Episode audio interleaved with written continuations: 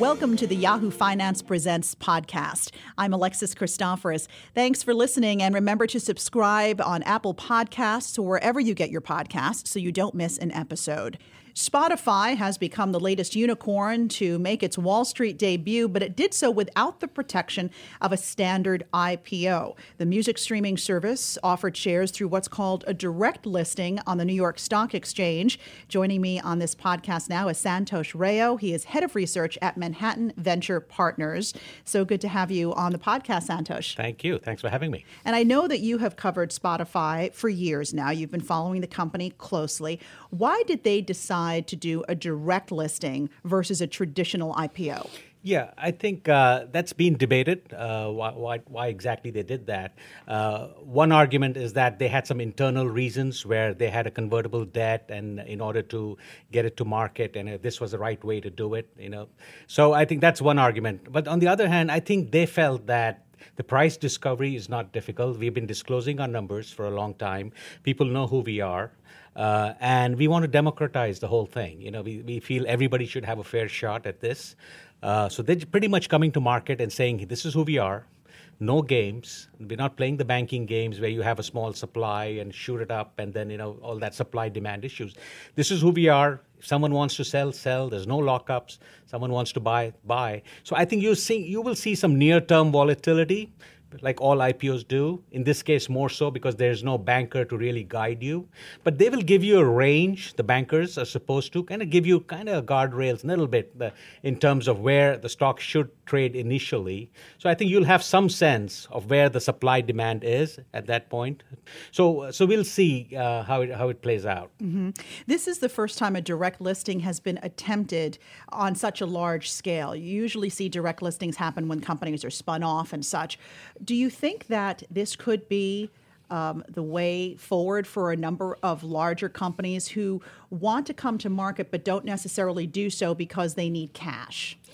Yeah, uh, I think even though this might be very successful, uh, it's not a clear thing that it's not a given that the other companies will follow it. Uh, the nature of this business it's a streaming business they're best of breed here uh, the other businesses are not that well defined uh, so we have to really wait and see how this plays out. Uh, overall i think the bankers do play a big role uh, and especially for a company such as airbnb and uber when there is so much discrepancy not discrepancy but so many uh, views on the valuation i think you really want some some guidance from the bankers as to where exactly they think it should be. In this case, it's very clear for some reason because it's the best of breed streaming company.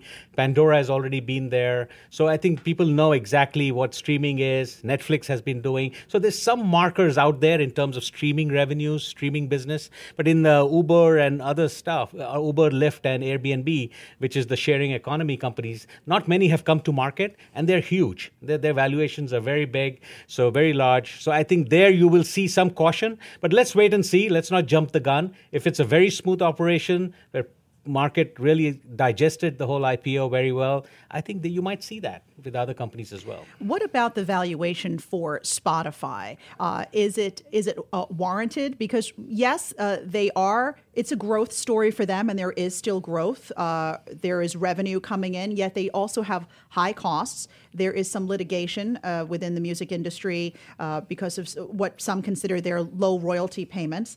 they're they're moving into very expensive real estate in Lower Manhattan for World Trade Center. they're spending a bundle on that. Is that a concern? How does that play into the valuation? Yeah, I, I think uh, the CFO's comments in the recent analyst meeting, I think, is, are very important. They said they're going for market share at this point, and that's the game right now. Because with Apple, Google, and Amazon nipping away at their heels, they really need to get out there, capture the mind share and market share before it's too late.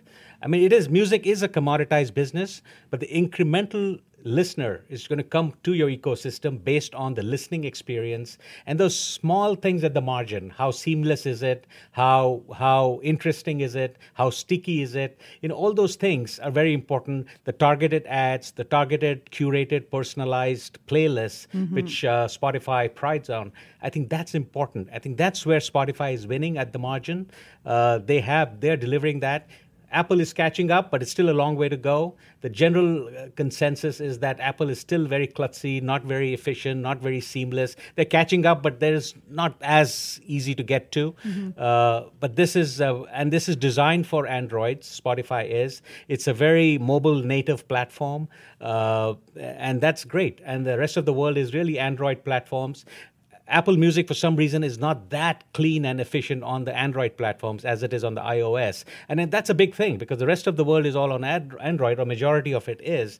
I think that's where Spotify will capitalize on, on in, in vis-a-vis Apple. So we'll have to see where that goes. But I think uh, to answer uh, uh, exactly what was your original the valuation question. Yeah, so the valuation question. So what do you pay a company that's growing at a 30% compounded growth rate? Mm-hmm. That's the thing. I mean, the the user base is growing at 30%. The premium base is growing close to 50%. So they're coming into this IPO with strong momentum. Already have 70 million paid subscribers. 70 million paid. They might the closing in on 100 million. They said 90 by the end of this year, 91. So I think they're growing very fast, and getting premium users is not easy. I mean, that's tough. You know, you got to paying 9.99. But the biggest thing is the value proposition is still there.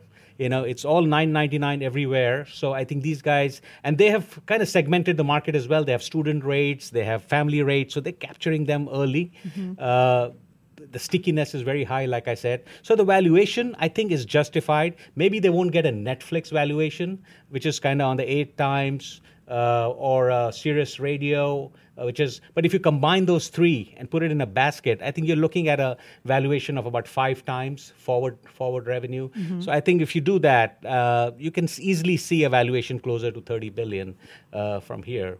Right now, based on the last few trades, it looks like 25 billion as it comes to market. But you can easily see within 12 months going 30 to 35, I would say. But based on that, we don't we don't give out price targets. Mm-hmm. But I think the trajectory that the company is on, uh, you can see the valuation getting up there. But what about competition from Apple and from Amazon. Yes, they they are behind Spotify now, but they are part of the ecosystem. And if you are part of the Amazon world, if you're part of the Apple world, doesn't that just naturally give those companies an edge over a Spotify? See, intuitively, you're right that makes sense. You know, once you're part of the Apple ecosystem, everything will, you know, you're in there and you can do so many other things other than music. But I think music is such a personal experience and, and Spotify is very agnostic. It can be on any platform. It's very efficient. So you can be on Apple, still be on Apple, and still get Spotify. So it's not like it's either this or that. And it's not a zero sum game. Even if Apple wins one, it doesn't mean Spotify is going to lose. Mm-hmm. There's enough to go around. I mean, they're right now in 61 countries. Uh, they've only penetrated 13% of the addressable market that they are in, which is close to 3 billion, uh, which is going to be 3 billion, which is the pay, pay uh, uh, payment enabled smartphones worldwide. That's where the market is expected to go. So you see most of their growth coming internationally than outside the U.S. Absolutely. I mean, that's where the next uh, leg up is in terms of international growth. But the US is also still untapped market. You're seeing a lot of people convert from the terrestrial radio coming into digital radio, mm-hmm. and that's where uh, Pandora, Spotify, and Apple Music play. So the, so the, so the trend is moving towards digital. So the uh, the linear radio, which is the terrestrial radio, is about 14 billion ad market, 28 billion worldwide. So I think these these companies would solely nip away at that ad market and bring people in. So there's still growth to be had here in the U.S., mm-hmm. uh, but outside is where the bigger market is. India is still untapped. China with the Tencent relationship, I'm sure there will be some synergy, some cooperation there into you China think, as well. Yes. Yeah. So I think uh, Tencent, I think, cannot be underplayed. They, they're a big investor here, 10%, and they're not going to sell in this IPO. Right. So, uh, so I think that's a good anchor there. So I think Spotify has all the ducks in the right place. Mm-hmm. It's their market share to lose. It's their uh, mind share to lose. I think they need to execute. You know, the saying goes, as Spotify goes, so goes the music industry. Uh, how much are the music labels, uh, the Sony's and Warner Music, watching uh, their their Wall Street debut? They are watching very closely. Uh, you you have to remember these labels are also part owners of Spotify. That's right. So so that it, it's kind of in their best interest to make. Uh, they play. have what a eighteen percent yeah, interest 18%. or thereabouts. It, yeah, and it's become billions now, you know, Right. because with the valuation. So I think uh, they want Spotify to succeed, but on the other hand, they don't want Spotify to eat their lunch, so to speak. So so it's like a, a delicate line, uh, and at the end of the day, streaming is the growth engine of music, uh, the music industry. And Spotify is the leader in streaming. So I think you have to play with these guys. You have to work constructively with Spotify, make sure they succeed and they succeed with them, you know, the labels. for a lot of the music artists, it was sort of us against them, right? Especially when these services were new. Uh, some of them are still saying that you know the royalties that they are paying are quite low. Um, but do you feel like the, the music industry has redeemed itself? I mean, I, I read the most recent stat I saw was people are spending more time streaming music. I think it's 32 hours a month, up from 23 and a half. So uh, has the belief been restored in the music industry again? I think the artists and the labels have recognized the power of streaming services. Uh, that's that's the new medium.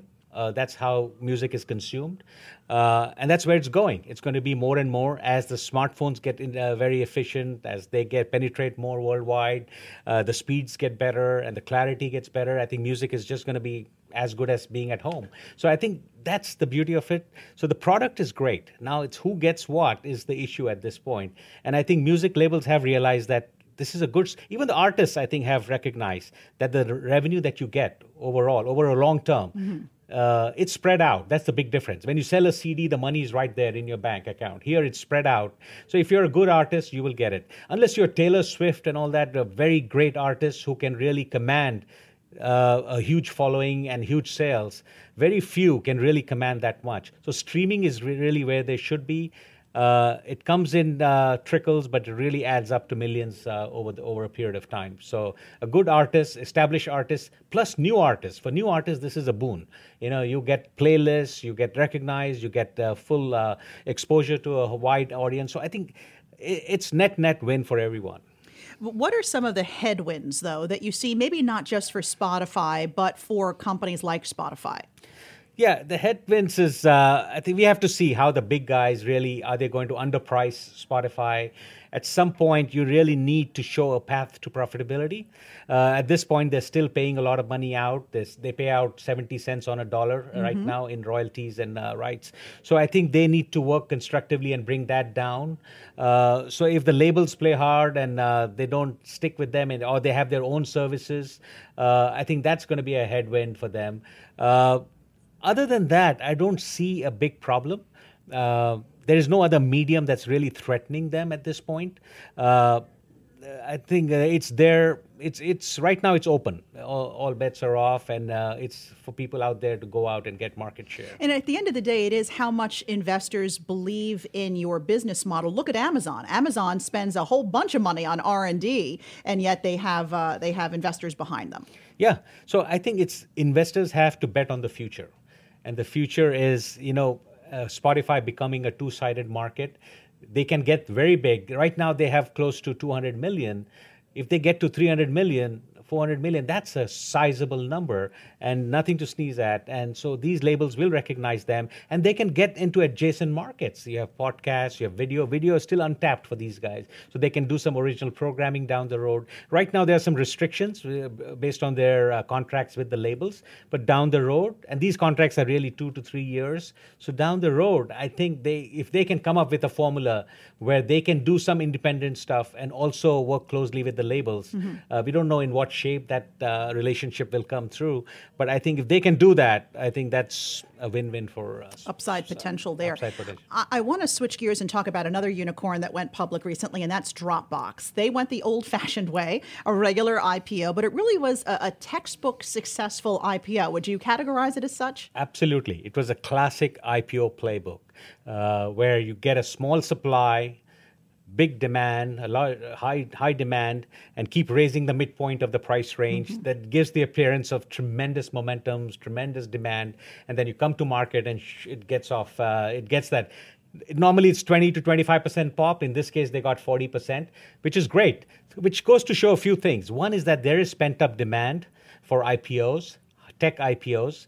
I mean, you've 2015, 16 were kind of on the lighter side. Mm-hmm. Uh, I think now it, things are opening up. And that's great because uh, these are good companies, high growth companies, uh, doing their thing. Uh, Dropbox, you can argue that's probably late to market, pretty late to IPO. They were the leaders in uh, kind of consumerizing uh, uh, the enterprise software. I mean, they got it to the consumers price, and they've cornered the consumer market pretty mm-hmm. well. But I think uh, now everyone has that. The core business is commoditized, so now they're getting into collaboration and other areas, and that's they're looking for growth. Looking for growth, and the next up leg up is going to be the enterprise market. So that's that's a big different game. That's where Microsoft, Google, Amazon, everyone plays in that market. So I think that's going to be a challenge. The sales cycles are longer. It costs more to uh, complete the enterprise deals. So I think you have to wait and see what the next leg up is. But at this point, coming into this market, they had the momentum behind them. They crossed the billion dollar threshold, which used to traditionally be the marker for you know IPOs, which was really great to come to IPO with that. Right. So yeah, they have the momentum there. But let's see how they can take that consumer base, how they leverage that, and kind of increase the monetization rate. Right now, it's only 2% of their whole base. Uh, they have 600 million, but only 11 million really pay for it. So they need increase. They need to increase that uh, conversion rate. Mm-hmm. So there are challenges ahead. They can do it. They'll get the benefit of doubt at least for one or two quarters. Right. Market will see. Hey, if they don't perform, uh, if they don't deliver and give the clear path to uh, moving forward, and uh, I mean they are cash flow positive and all that, but they need to see a nice growth ahead. Uh, that they can tackle the competitive landscape. So uh, one or two, but for one or two quarters, you'll see the stock trading very well because they'll get the benefit of doubt. Especially after an IPO like that, for yeah. sure they'll get the benefit of the doubt. But they have a lot to live up to now as well. Yeah, absolutely, they have a lot. Um, we talk, of, of, course, about these unicorns. They sort of steal the headlines. But what about mid-sized companies? Uh, are they going public at a good clip in 2018? Mid-size it depends on how you define that you know. So we'll have to wait and see what uh, i think uh, at, at the very high level dropbox spotify docusign behind them Zuora uh, later on this has really opened the ipo window wider and that's good. Because exits we we are we trade and we do research and we uh, make a market in private companies. And the big thing there is exits there's no liquidity. So when you invest in private companies at a very early stage, you're expecting uh, exit in like seven years, eight years. But lately, private companies have been staying private for much longer. Right. 10 years, 15 years in one or two cases. So that's a long wait. People's monies are locked up. So I think in this, when the exits come, that opens up the whole IPO window, and that's good. And it's good for the whole IPO market. It's good for capital markets because then the money gets circulated back into new startups and new other areas. So it's a very healthy thing. Mm-hmm. So we are rooting for uh, Dropbox and Spotify to do very well, and all the others to do well because we need a healthy IPO market. So full disclosure, uh, Manhattan Venture Partners does have a stake in Spotify. No, we don't own own own us any stake. Uh, we we actually we have two funds that we run. They're all star funds. So we have a small position there for clients. Uh, we buy for them. So uh, personal money on a proprietary money we don't invest, mm-hmm. but we do for clients. Okay. Well, Santosh Rao, thank you so much for uh, for spreading some light onto all of these big IPOs that we've been seeing come to market, and many more to come. We hope. Uh, Santosh Rao, thanks so much. Thank you. Thanks for having me.